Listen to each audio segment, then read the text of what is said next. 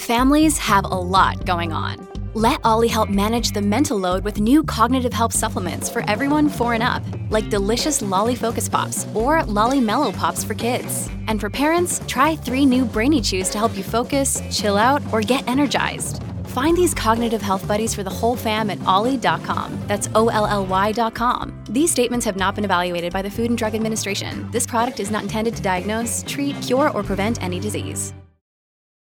Look, Bumble knows you're exhausted by dating. All the must not take yourself too seriously and 6 1 since that matters. And what do I even say other than hey? well, that's why they're introducing an all new Bumble with exciting features to make compatibility easier, starting the chat better, and dating safer. They've changed, so you don't have to. Download the new Bumble now. Our first sponsor today is Navy Hair Care. I have been working with Navy Hair Care since they launched back in 2018. At that time, I was about a year postpartum with our third child, and my hair was experiencing some trouble after some significant postpartum hair loss. Navy really helped to strengthen my hair, and I noticed a big difference about one to two months after using it regularly. With biotin, vitamins, and rosemary oil, this shampoo and conditioner combo has been part of my daily routine for years now. I also use the charcoal mask every one to two weeks to help revitalize my hair. It helps to draw out toxins, heavy metals, and impurities, which we have plenty of since we have well water. This mask will leave your hair feeling incredibly soft and lightweight. You can use the code Lynzy, L Y N Z Y, for 30% off your order, and I will leave the links to the products I mentioned within the show notes.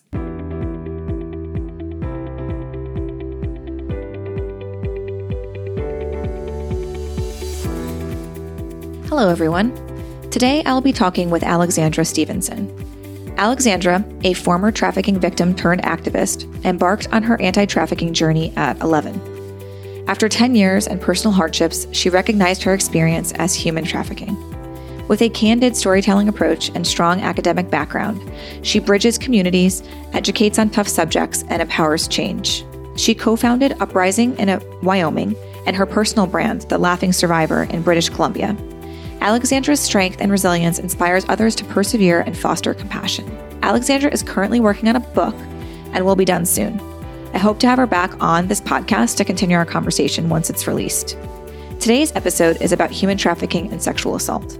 Please take care when you listen to this if you have children nearby. Alexandra will share her personal story about grooming, sexual assault, and trafficking. Her story is incredibly powerful, and I'm so glad that she is here with us today to share it. We will discuss how we can talk to our children about consent and what that looks like, what trafficking really is, and so much more. Let's dive in. Just a little disclaimer before we start this episode this podcast does not provide medical advice. The information on this podcast is for informational purposes only.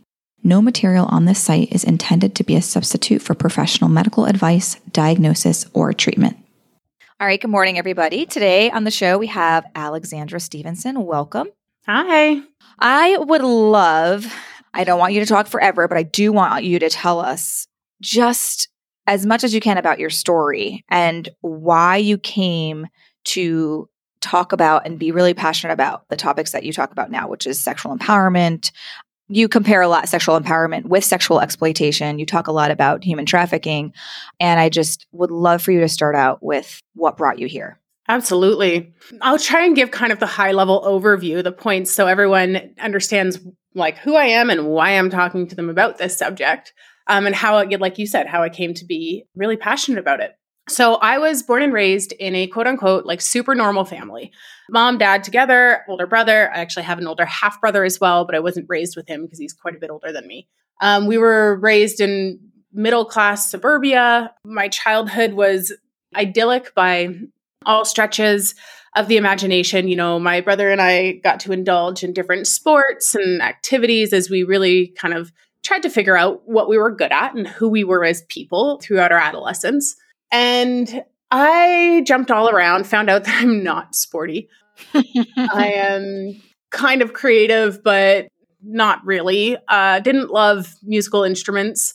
but where I did find my niche early on was actually advocacy. And that was about age 11 or 12. I became an advocate against child labor and child exploitation that happened overseas. So we're talking sweatshops and brothels and in India, Nicaragua, and, and all these places. And so at 11 or 12 years old, I you know, was skipping school dances to door knock to collect signatures for a petition to send to our prime minister here. I'm from Canada, so our prime minister. And I'm pretty sure, you know, I didn't ask them, but I'm pretty sure my parents were probably patting themselves on the back, being like, yes, we have, you know, the golden child. We have raised mm-hmm. the perfect child who doesn't do anything wrong and and is an advocate. And look at her, she's speaking before uh, student council and and all of these things. So I was doing really, really well. And then a couple years later, my best friend's uncle started grooming me and actually began sexually assaulting me about the age of 13 or 14. And that really changed my life trajectory completely. So, over the next, I would say about five years, those sexual assaults continued with a decent amount of regularity. And I slipped away from my ad- advocacy work and started slipping into doing drugs. Now, what's really important, I think, for parents to know is that this isn't a movie. There wasn't a montage where, you know, I suddenly went from being the nerdy little kid wearing glasses and braces to, you know, wearing a whole bunch of black eyeliner and mm-hmm. clothes and all of this. There wasn't this sudden, like, oh my God, we know something's wrong with her. Mm. And a lot of that has to do with the fact that I didn't register really that what was happening to me was abuse. As a as a young teenager, as an adolescent, you know, being an advocate didn't exactly endear me to my peers. I was not a cool kid. I was bullied. I was absolutely desperate for love. So when a 30 something good looking man showed interest in me, I thought, wow, I must be really special. He must see something special in me. I must be worldly and mature, unlike those other silly 13 year olds. And though I knew to some degree it was not okay because I kept it secret, it was sort of a special little secret that I had. The problem is I think your my body knew it was not okay. And so mm-hmm. while I kept telling myself, "Oh, this is special. I'm special." I also started doing drugs. I started smoking weed, doing mushrooms, was introduced to ketamine, ecstasy, uh, cocaine, and then really kind of landed on meth. So by about 19 years old, I had graduated high school with pretty good marks. And rather than go off to college, I had gotten a full time job, uh, first in the bar industry and then at a tanning salon. And I, by day, I was, I really looked like I was doing well. I was managing mm. a couple tanning salons, but by night I was partying a lot. Mm-hmm. It wasn't long. It was, it was, you know, early 2007 when the town meth dealer walked into my tanning salon. I knew who he was. Uh, he had heard of me and he showed interest in me. And I showed interest back for a lot of reasons, was just not thrilled with doing life the way it was supposed to be done. I had experienced at this point, we had report, when I say we, I'd found out that I was not in fact special, and the man who sexually assaulted me had actually sexually assaulted some of my friends as well. We had reported to the police, and now we were entrenched in this investigation and, mm. and court case. And it it was horrible. I could no longer convince myself that it was maybe a clandestine relationship or that I was special. I wasn't special. This mm-hmm. was abuse. And reporting it to the police was brutal. And the questions and the investigation mm-hmm. and the years of waiting for the court case and everything, you know, was brutal in a way that the abuse hadn't been to me. Mm-hmm. And I well, because you viewed it differently. Yeah. It was like almost like you didn't, the way that you're, well, you were a child, right? And so it, it's almost like your you're just telling yourself this story of this person loves me and, you know, like this image of what it might be. And then when you realize it wasn't that at all, it's like you have to unpack it all and go through it all again, but in a way that you had told yourself from, you know, age 13 or 14 that it was something totally different. So it's like you have to relive that whole entire thing over again, looking at it from a different lens. Absolutely. Yeah. And I had been taught, as many of us had, that sexual assault looked like someone in a dark alley jumping you. It looked like screaming no and fighting someone off. It was no means no culture. And I hadn't said no. I had maybe pushed him away. I had said, Is this right? I had said, What about, you know, insert adult's name here? I like I had not necessarily been comfortable with it, but he was my uncle. He was in a position of power and he told me it was okay. So, okay, it was okay. And now I'm being told by everyone it was absolutely not okay. And I had been abused for the last five years. And in my own brain, I was too dumb enough to figure that out. So mm. yeah, I had to I had to reprocess all of this. And it it was it sent me off the deep end. And before you go on into this other this other part of the story, I wanted to just mention too, I I you know, your story is significant for people listening because it is that is the image that everybody has where it's like, oh, you know, someone walking down a street at night getting jumped, right? Like that's what you think about when you think about sexual assault. But so often, the majority of the time, it is somebody you know, somebody you closely know, even. It's somebody that can see you on a daily basis to, like you said, groom you, which I want to get to after your story's done, but I do want to talk a lot more about that. But those are the people that are able to do this because they're able to literally mold you into something where, like you said, you never said no because you felt like, oh, well, I'm the child and this is the adult. Like, I guess this is okay. Like, you know, like you felt like maybe something was wrong, but never said, you know what I mean? It's, and it's just so crazy because people are looking to the outside so often when they're not looking closer in.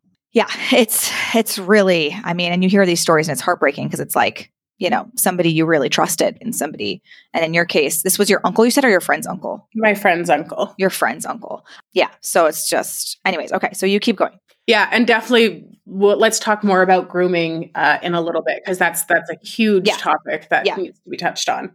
But so I start dating, you know, town meth dealer and existing in this underworld that really felt comfortable to me because it was it was dark and there was violence and it was anti-establishment and I was pretty pissed at the establishment at this point. Mm-hmm.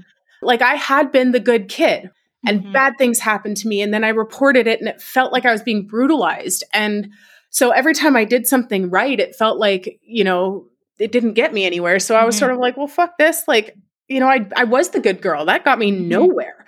I'm going to be be the bad girl now and I'm going to be the best damn bad girl that I can be. Mm-hmm. So you know, as I'm dating this guy who had spent, you know, a large chunk of his life in and out of jail, uh, he was notorious in our town. I had known him and his brother. You know, his brother had been my dealer and he had a lot of clout. So I started dating him because I, at that point, had at least figured out that as a woman, the way I was going to gain power was probably not on my own. It was going to have to be attached to a penis somehow. so which is a whole another podcast for a different day. But yeah, yeah no kidding. so I did. I, I attached myself, and I did have power. And at first, you know, when people found out I was his girl, like, guys, the bar rail vodka cranberries flowed. You know, mm-hmm. I wasn't mm-hmm. wasn't exactly living the high life in you know L.A. or Miami or something like this, but in my in my little town, I got I got free cigarettes and and free vodka crayons, and I felt pretty important. Um, like yeah looking back i'm like oh wow you could have at least held out for you know Grey Goose or something but no it's quite real but so when he turned to me and he said hey you know we're doing more drugs than we're selling. We need to supplement our income. Are you going to help me with this? To me it was like elevated status. It was no longer he's the dealer and i'm just his hangaround. It was okay we he used we. So i get to help with this. I get to help in some sort of stings that we were going to do or or these heists.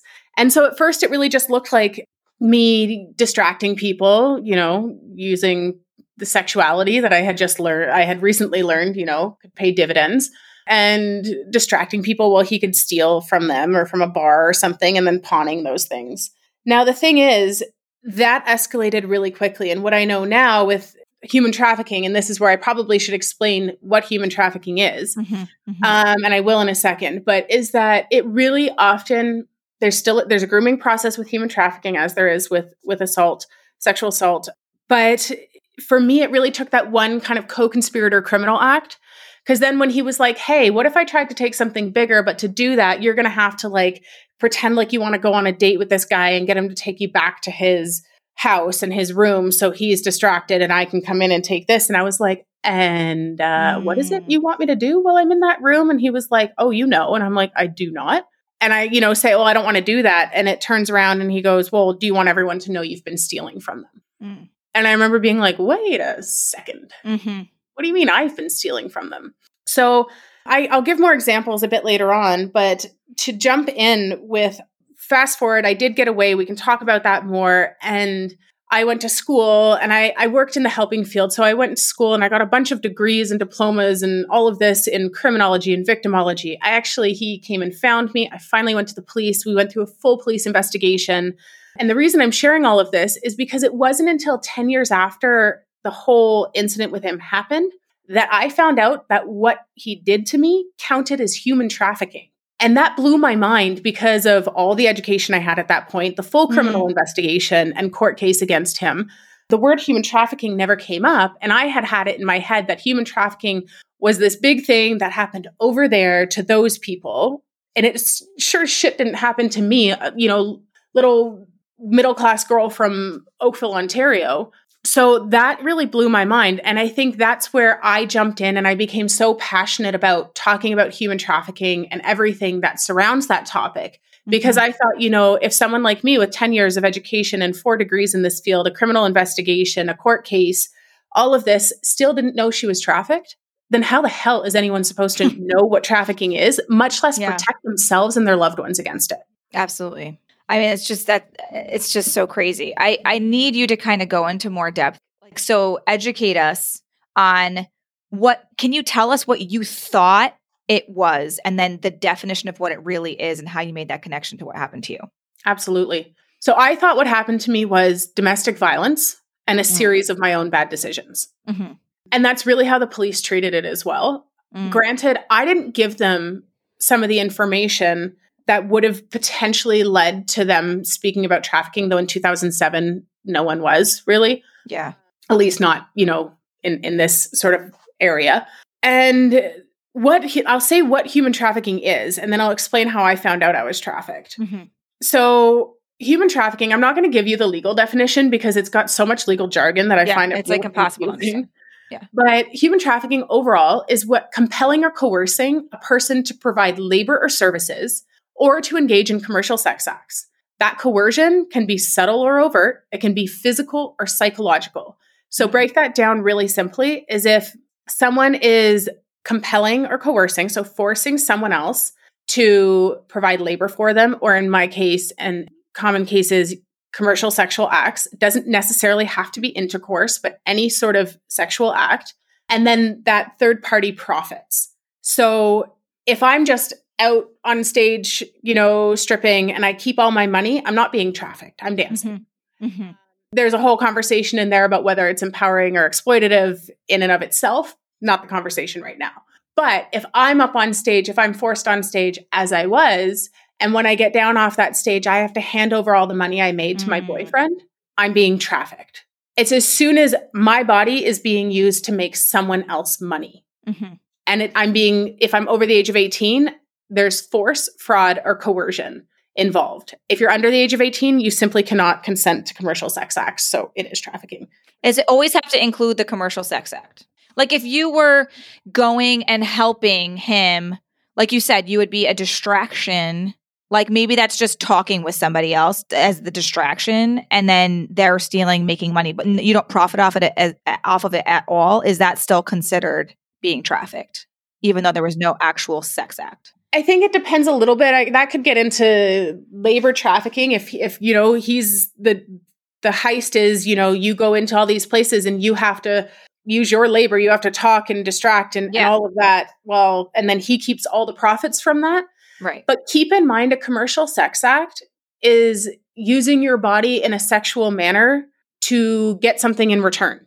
It does not necessarily mean oral sex for money or penetrative sex for money. It can be I'm going to do ac- accidentally dump a bunch of water on my shirt and then have to take it off. So I'm standing there topless, wringing out my shirt. That's a set. I'm using my body in a sexual Mhm. manner Mm-hmm.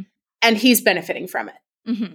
So that's where this Yeah. definition of Yeah. human trafficking suddenly gets really broad, and people are like, oh, it's not just a brothel in India or Mhm. something, right? It's not just a pimp on the streets of Vegas.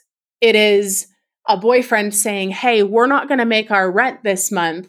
I need you to go down and see if you can work out something with the landlord. And what you work out is that they're allowed to take naked pictures of you, or they don't even have to touch you. They can masturbate to you having your shirt off. But then you get like your boyfriend benefits from the fact that you mm. just got your rent down by a couple hundred bucks or something.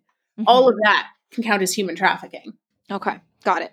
Got it. Okay. So, how did you originally view it? Like, how did you view your circumstance? So, you just viewed it as just like domestic like violence. domestic violence. Yeah. Yep. And a series of my own bad decisions because I had said yes to the first thing, right? I had mm-hmm. said, yeah, I want to do this.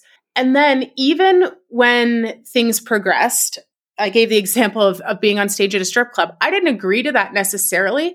I literally was at a strip club one day with him and my feet left the floor and I was deposited up on stage. And the last thing he whispered to me was, Don't get down until you've made me some money. Oh, yeah. And that wasn't the first time I was on, or that wasn't the last time I ended up on stage. But I had to convince myself throughout the time, and our relationship didn't last very long. Mind you, like I said, we were doing meth, so we were engaging in a lot more hours of the day and night than many people do. Mm-hmm. But I spent a lot of time in that relationship convincing myself and anyone who would ask me if they were getting concerned that I wanted to be there. I wanted to do what I was doing, that him and I were business partners, that I was having fun and I was sexually empowered and anyone else was just, you know, a prude and who mm-hmm. cares how I use my body? I'm choosing to do this.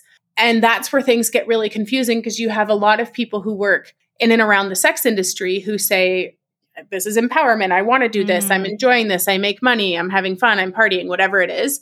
And then once they exit, whether it's five minutes or five years after exiting, they go, Oh, I never wanted to do that, but I had I had to tell myself that. It was the only way to get through every single day. Yeah. I know. And and you you talk a lot about the difference between sexual empowerment and sexual exploitation. So I would love for you to talk about how how do you think society's perception of sexuality and empowerment influence the way that we kind of discuss things like this? Like how do you think like what makes somebody view it when they're doing it as empowerment but then they get out and they're like, "Oh my god, that that was not how it was at all. It was actually exploitation." Good question. I can't speak for how everybody's individual brain works, of course. But I can say, I can speak to that in a couple ways. One, for myself, cognitive dissonance. So that's the idea that my uh, mindset and my actions aren't matching up. So knowing I don't want to be a stripper, knowing I don't want to be engaging in sexual acts that I'm being coerced to do, but if I register, if I really keep thinking that I don't want to be here, then I have to register that I can't actually leave. And my mm-hmm. boyfriend is violent and I'm trapped. So to relieve the cognitive dissonance, I have to change my mindset because I can't change my physical actions. So then I had to tell myself I wanted to be there. Mm-hmm. Otherwise, I would be registering that in fact I was trapped. And that's feeling trapped is a is a terrible, terrible feeling. Right. Other parts of that, which get into a bigger conversation, is societal grooming. There is, you know, we teach especially girls and women from a young age. There's this you can't get it right. You're either, you know, have to be the innocent and you're supposed to be pure and non-sexual and all of this, but also don't forget to be sexual because that's mm-hmm. how you mm-hmm. like come of age. Look at every single teen pop star who decided they were ready to come of age and they had to come out with like an a overtly sexual music video back mm-hmm. in the mm-hmm. day or something like that to show like I'm a woman now. Mm-hmm. What about back in the day? We used to have countdowns to pop stars' 18th birthdays because that's when they're going to be legal because that's what their value is when they can finally be had sex with legally, right? Right. Even the very idea of uh, virginity goes into that is like somehow you lose something when you choose to have sex.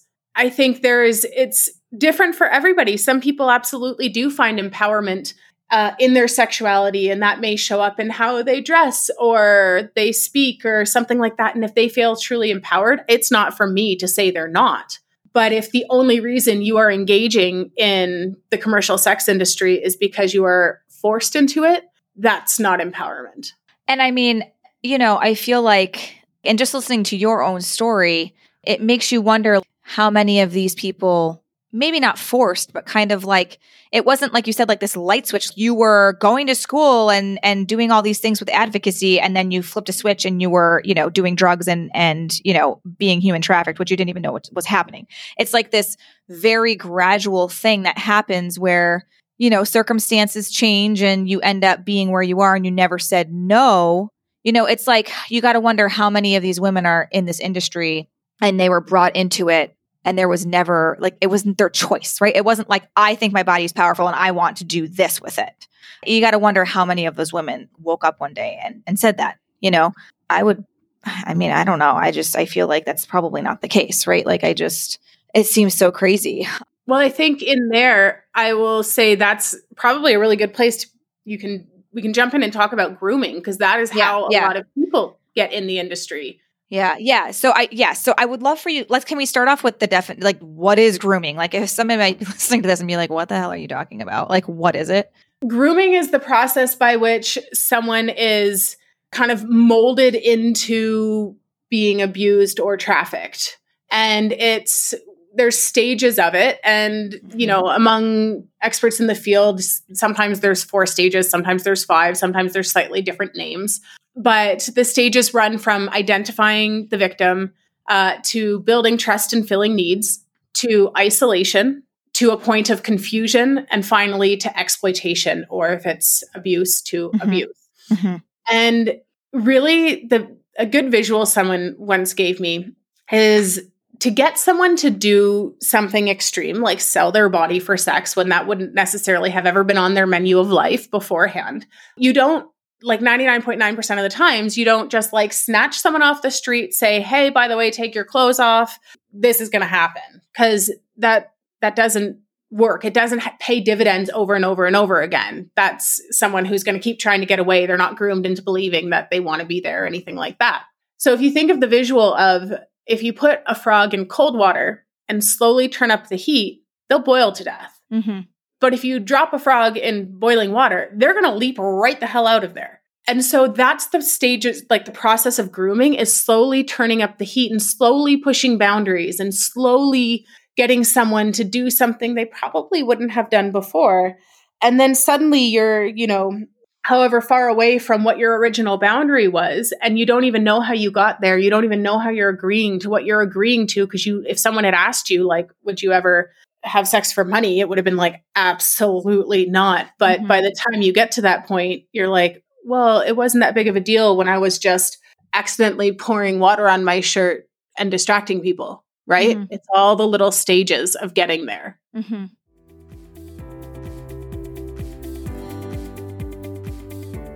This podcast is brought to you by AG1. AG1 is a daily foundational nutrition supplement that supports whole body health. I gave AG1 a try because I was striving for better gut health and hoping that along with my current exercise routine, it would give me a great energy boost. AG1 is a quick and easy way to get science driven formulation of vitamins, probiotics, and whole food source nutrients on a daily basis. AG1 has the NSF certification.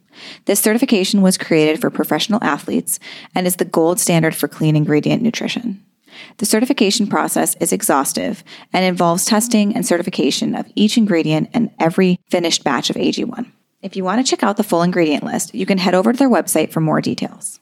Perhaps my favorite part about AG1 is how they evolve with science. They cross reference decades of established research with new clinical studies and biotechnology to bring you the best formulation possible. They have made 52 iterations of AG1 to this day and will always strive to be better. I drink AG1 in the morning after my workout with added protein. It's a great way to start the day and gives my body what it needs for fuel. Personally, I love AG1 for the gut optimization. As a busy mom of four, I don't always have time to concentrate on getting everything I need nutritionally, and this helps me stay more balanced. AG1 is a supplement I trust to provide the support my body needs daily, and that's why I've been a partner.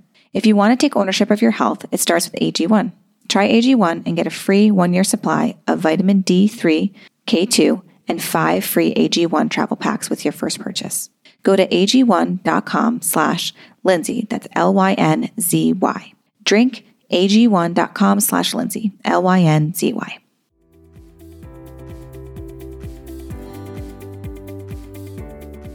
Now, can you go into detail about kind of what happened with you? Because I feel like, actually, this is kind of like a broader question that I'd love for you to kind of address all at once. So, is there anything that you think that your parents could have taught you when you were younger that would have made you more aware of what was happening to you when you were 13 or 14 with your uncle? Like, is there anything that they could have taught you that would have made you think twice that maybe, oh shit, like this is not a situation I want to be in. I got to tell my parents or I got to tell somebody that's an adult that would have kind of gotten you out of that situation? Because the way that I'm thinking of it is, is there a way that we can teach our children that this can happen and what to do about it. Because I do think that these types of people that do this uh, to children and adults, where they groom them, they are looking for a specific like personality or person that they know could be an ideal candidate for this, right? Like I feel like and I might be wrong. Like I'm just in my head, I'm trying to think of like what we can do to kind of feel like we are making a difference in how our, our kids are growing up and what we can do to kind of prevent something like this from happening.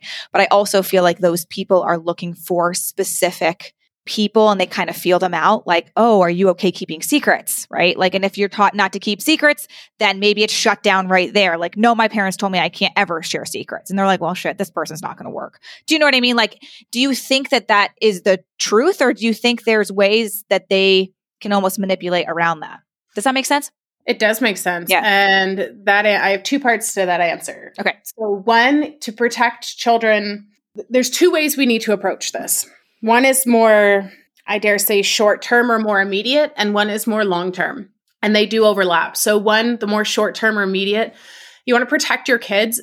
Things like teaching them and using the appropriate names for anatomy mm-hmm. penis, vulva, you know, rectum, Mhm. all of that. Because a predator, if a kid is like, hey, don't touch my penis, a predator's going to be like, ooh, they have a parent or a caregiver who is very involved in their life. And, and, Mm. you know, they're not quite as vulnerable as I need them to be. Right.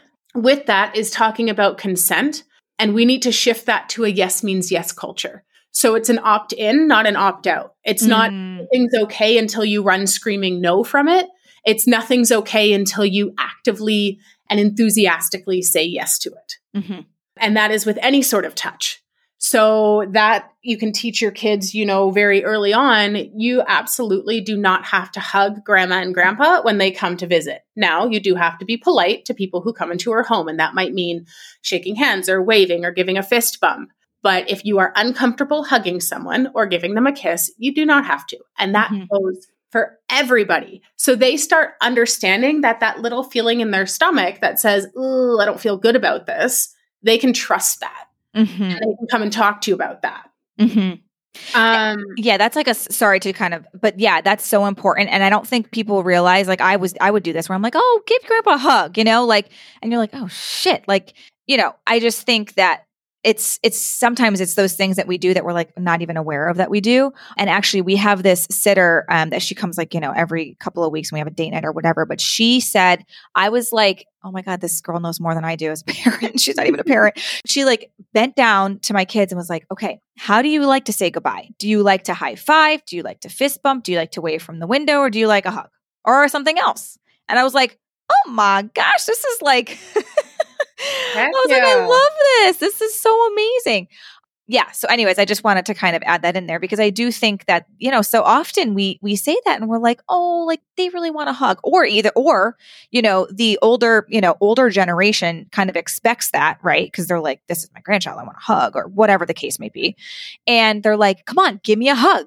Give me a hug before I leave. Give me a hug. And I think, you know, teaching our kids that they don't have to do that and kind of just saying, like, hey, you know, grandpa, like, we don't always have to do that. Like my kid's not comfortable all the time. And so they're going to do this instead or whatever is so important. And we don't realize it is, but it, it, it really is when it comes to consent. It is. And even that example you just gave there of saying, like, the parent or caregiver explaining to grandpa, like, we don't do that in our family, you're right there showing your kid that you are going to stand up for them mm-hmm. over the other adult. And kids Right. often feel like it's us versus them, right? Adults stick together. They all seem to agree and it's, you know, whatever. So you're saying, like, no, your bodily autonomy means more to me than anything. So, yes, I will stand up for you to grandpa. If you don't feel comfortable hugging him, you do not have to. Right. And kids want to please, right? So they're like, oh, well, if it's another adult, I need to do this because they're the adult and I'm the kid, which yep. Is so not like you have just as much power as the adult has, right? Like, and that's what you want to teach your kid. You have power over, especially over your body, and no adult has that type of power over you ever. Yeah. Yeah. Yeah. Absolutely. So, with that, other things like you said, don't we don't keep secrets in our family. No adult should ever ask a kid to keep a secret.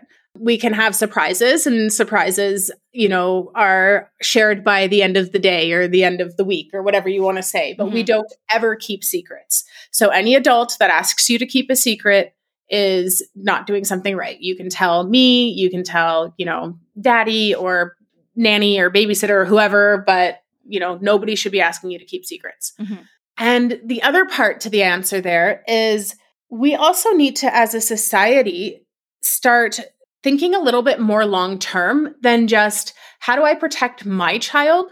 So he goes, he, I hate, I use he because typically sexual predators are men, but I sorry to gender it, like they can mm-hmm. be women as well, mm-hmm. absolutely. Mm-hmm. But we we need to move away from the how do I protect my child so they go find someone else to the how do we understand consent and bodily autonomy so thoroughly that we are able to lower the number of sexual predators. Mm-hmm. Now, I will say that opens up a whole can of worms about, you know, is it or is someone born bad? Are they made that way or whatever? Mm-hmm. But that's not what I want to talk about. It's more when, you know, we start, it's the Brock Turners of the world who don't understand no, don't mm-hmm. understand that someone who is unconscious is not able to consent Mm-hmm. It's teaching our kids, especially as they mature and are going to start seeking, you know, intimate peer relationships, is it's not no means no. It's yes means yes. But we also need to discuss how our bodies say yes or no without our mouths ever speaking it. Mm-hmm. So if you are kissing someone and they are frozen like a statue, their body is saying no, right? Mm-hmm. You have, or if someone goes to kiss you and you're kissing them back, but your stomach is like very uncomfortable with this feeling, your body is telling you no. And it needs to stop just being the one sided conversation of how do we stop people from being assaulted and start being a two sided conversation of both how do we stop people from being assaulted, but also how do we teach, stop people from becoming predators? Because again mm-hmm. it's that same thing. It's little bits a lot of the time. There are obviously anomalies and, and, and outliers and extremes but if we can start teaching consent from both directions right? Not mm-hmm. just how to give it but also how to receive it mm-hmm. and how to look for it. I think you have a lot more power in creating long-term change. Now how do you see that how do you see that happening like within our society? How would you suggest to kind of introduce that as like would you like for example would you try to put it into like sexual education? How would you uh yeah so sexual education as well as just conversations changing the way we have conversations so think about all of the all or most of the rom-coms we watched growing up or the you know teen flicks and all of this it's this idea that more often than not, the guy tries, you know, asks the girl out or whatever it is. And how often does she say no? Or there's a no for however it's explained. And then he has to try harder and push and try and push and try. And finally, at the end, she says yes. And it's romantic because he finally wore her mm. down. That's not consent. Like I was having conversation with a friend's teenage son a while back. And they came home and they were like, oh, won't, won't. like I asked the girl out to the dance or for a date. I don't even know.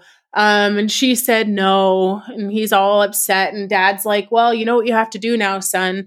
And he's like, yeah, try harder. And I was like, no, no, no, no, no, no, no. no, you drop that shit. no, you respect her no. Oh and both gosh. dad and son looked at me like, what? And I'm like, no, no, no, hold on. Let's have a conversation about this. You asked her out. She said no. That's the end of that conversation. Right. Well, what if she's playing hard to get? You are playing hard to get rid of, son. Like, I I don't know how else to tell you that. If she was playing hard to get, then it's now on her. You've put the ball in her court to come and ask you out. That levels the playing field as well. But no, if you asked her out and she said no, you have the information. Don't try and find other things that don't, if you don't like the answer. How many, you, mm. for all parents out there, your kid asks you a question Can I have an ice cream cone? No. It's five minutes till dinner. Oh, well, can I have just a, like half of it now? No. Well, what if, what if, can I have it immediately after dinner? I don't know, maybe. Like you're just annoying me now. Right. right? But I gave, you asked me a question, I gave you an answer. Right. The amount more times you ask me, I'm getting annoyed and you might actually wear me down. But mm-hmm. that doesn't mean that I'm not going to be annoyed watching you eat this ice cream cone now that you wore mm-hmm. me down because I couldn't handle you bugging me or whatever the example is. So we need to start treating people's answers as what they mean. And if they don't mean that, then it's a lesson for them to start saying what they mean. Mm-hmm. Yeah, absolutely. I, I, you know, I think the media is just so much a huge part in all of this. I mean, even like throughout history, just it's such a huge influence in people's lives, whether it be like a TV show or a movie or in in our case now, we have I feel like it's amplified times a billion because of social media and just having constant access. And I feel like the grooming situation can get even worse in that regard because now you can have these these predators online that can be grooming your kid through a video game right i mean it's just like yeah. like what i mean what are your thoughts on that on on just like all the the digital stuff that we have to deal with and like how to navigate all of that i mean i feel like you could be the most strict person kind of making all these rules and you know your kid could still end up somehow coming in contact with some gross predator online and being groomed like right? I mean it's just just like yep. so many different ways to do it nowadays right? It's not like you have to have that you know relationship with somebody in your family. I think it's you know one of two things. It's somebody really close in your family or your friend circle right that that decides to try to groom you or it's like an online situation where I don't know, you hear of these stories of, you know, this kid was in playing video games every single day and had this person that was like playing with them and was slowly grooming them, which of course that person had no idea that was happening. And then mm-hmm. was like, oh, you know, like let's meet and play or whatever the case may be. It's terrifying, honestly. It's like, what the hell? What are we supposed to do here? Yeah, a hundred percent. So with that, I would say to your one comment, you can be the most strict parent. Being the most strict parent isn't um in my opinion, the best way to go about it. Because if mm-hmm. you're strict, you are holding all the tools in your own tool belt and you're controlling and how never have to use them. Wielded. Yeah. Mm-hmm. You're not teaching your kid or giving them the tools on, you know, age appropriate and whatever on how how to deal with things. Mm-hmm. So yes, uh, the online world provides a whole new dynamic because someone it's still the idea that your kid is most likely going to be if they get abused by someone they meet online, it's still someone they know, love, and trust at that point because that person, like you said, has developed a relationship with them. So the best way to protect against that is to first of all when your kid first starts using a cell phone i'm not going to give you an age this is the magic age they can you know mm-hmm. have online access because it depends entirely on you and your child and their maturity and your availability and all of that but I don't suggest just being like, well, you're 13 now, here's a phone, good luck. Mm-hmm.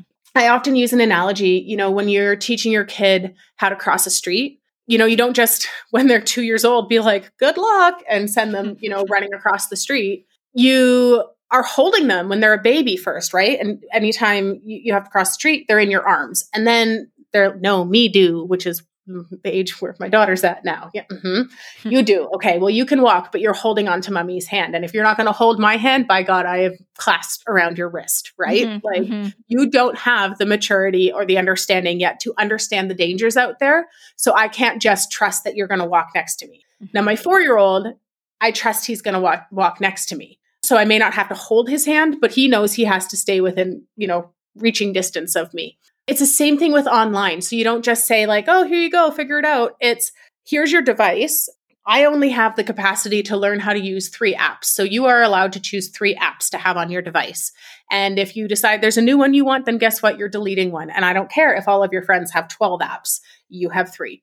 And at first, you are going to leave your phone. I always recommend, especially for the first several years, frankly, is no phones in bedrooms and bathrooms. We know that's where most exploitative and inappropriate photos are taken. Mm-hmm. Phones stay in public areas overnight. They charge in the kitchen, for example.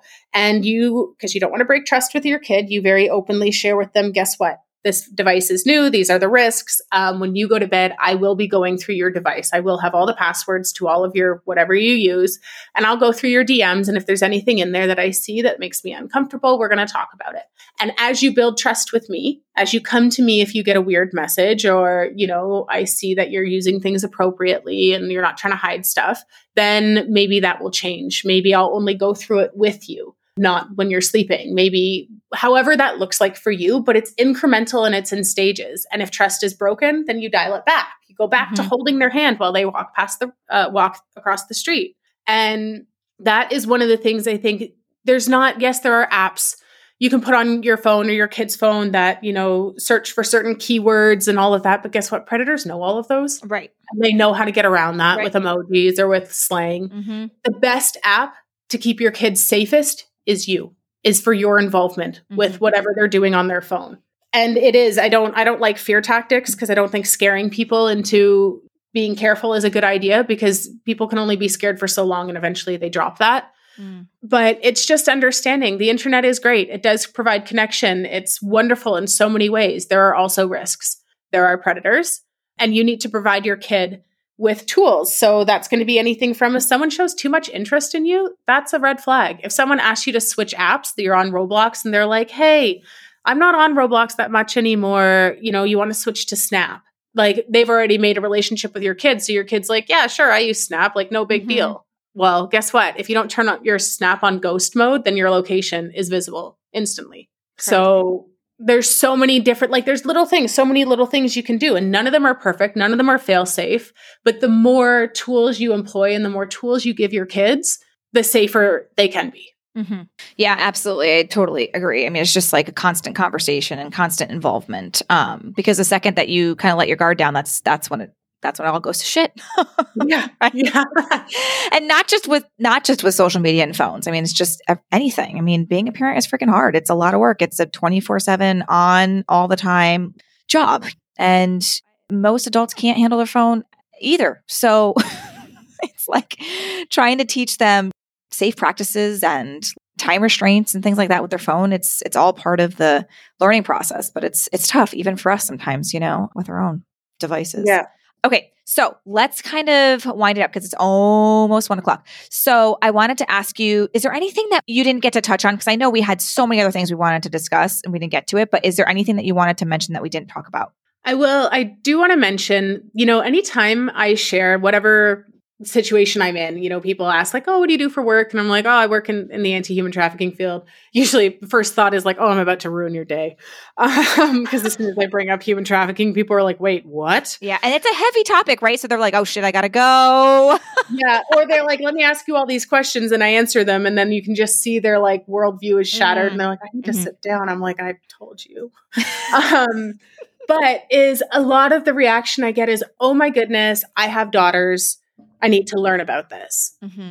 And true, for sure. But I I invite everyone out there to start shifting that conversation and acknowledging that this is not just a conversation for girls and women. Mm-hmm. This is a conversation for everybody. And for two reasons. One, boys can be trafficked too, boys can be assaulted too.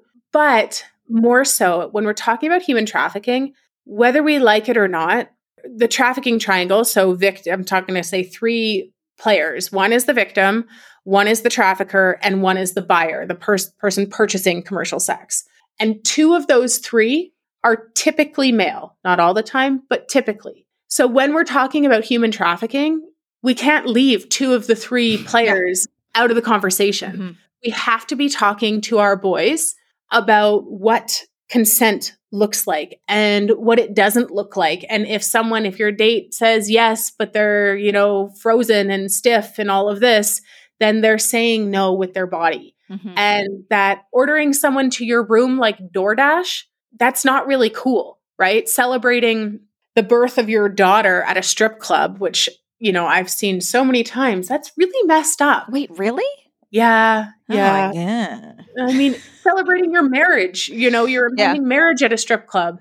Like, we have to understand that all of us, I guarantee I dare say every single one of your listeners has been a consumer of commercial sex. Mm-hmm. If you've ever attended a strip club, if you've ever watched porn, if you have ever flipped through a skin mag, like whether it was yours or you found your parents because they suck at hiding things, like whatever it was, you have consumed commercial sex.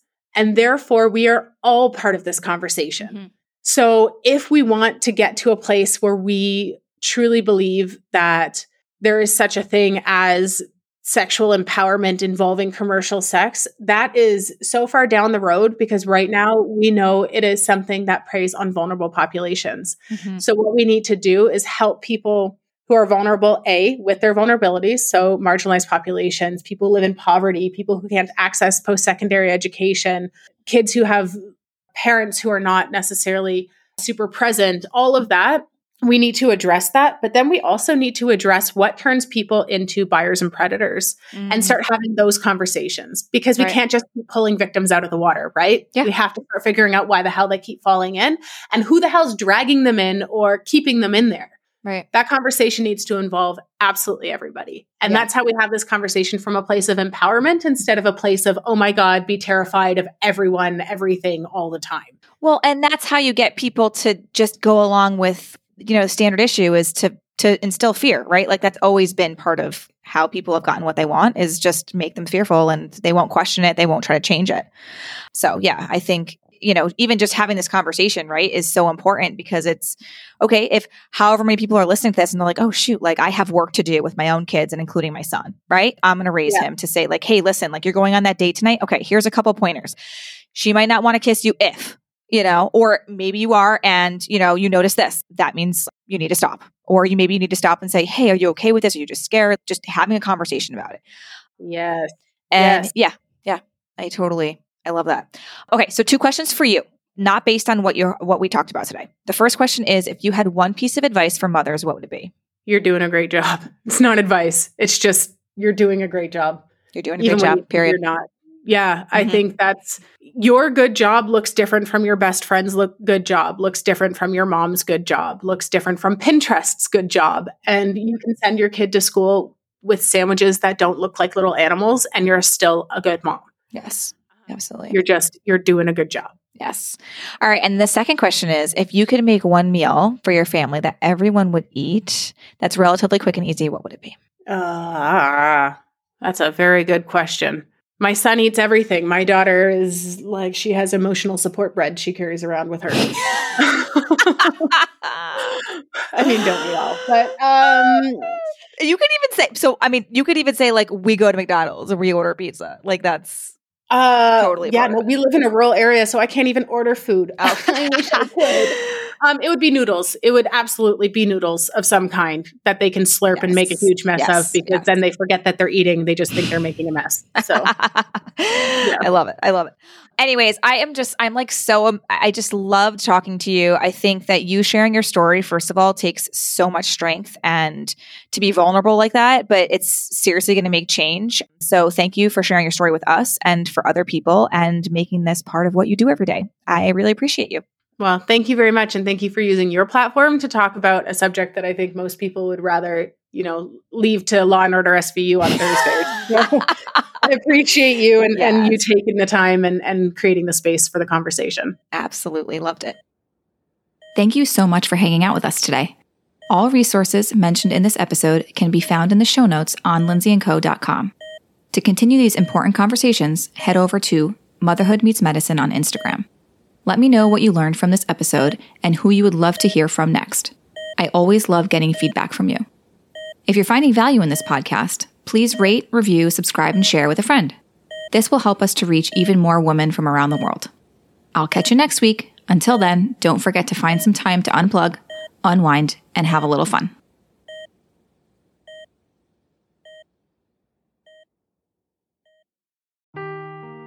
Seeking the truth never gets old. Introducing June's Journey, the free to play mobile game that will immerse you in a thrilling murder mystery. Join June Parker as she uncovers hidden objects and clues to solve her sister's death in a beautifully illustrated world set in the roaring 20s. With new chapters added every week, the excitement never ends. Download June's Journey now on your Android or iOS device or play on PC through Facebook Games.